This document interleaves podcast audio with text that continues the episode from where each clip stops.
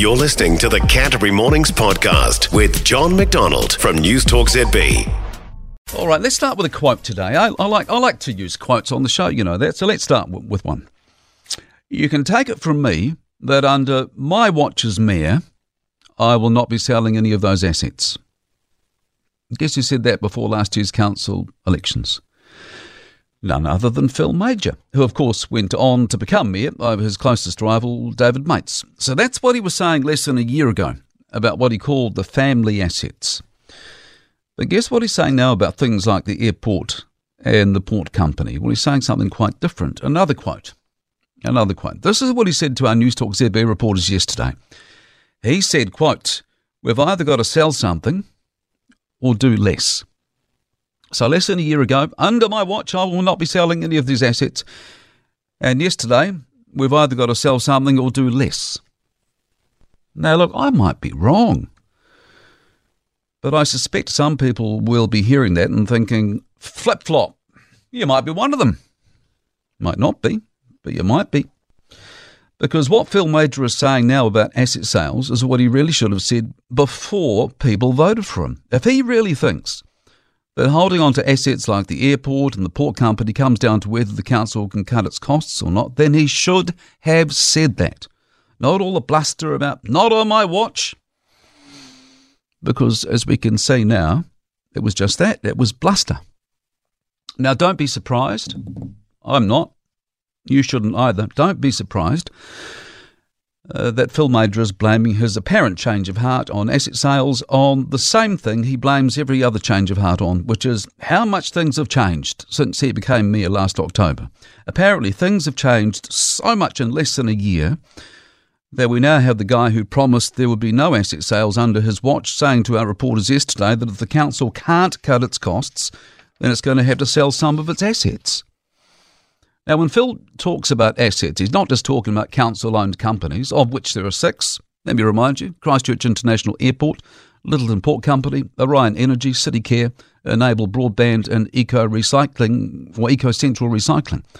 It doesn't own all of them outright. It's got, what, 75% stake in the airport, 89% in Orion, but the rest of it, it owns a lot. So it's not just them. Phil's also talking about land, such as the land where the temporary stadium is. So once the once the new stadium's up and running in town here, the council will be in a position to sell that land and make a bit of money off it. But when our reporters asked him yesterday whether he could still rule out selling assets like the port company, he said he couldn't. Said he could a year ago. Yesterday he couldn't. I read a very good article, by the way, over the weekend, which quoted um, David Meates, who, as I said before, was up against Phil for the mayoralty, who says it's vital that the City Council does hold on to its strategic assets. As he says in the article, people are tired of politicians saying one thing to get elected and then doing the complete opposite.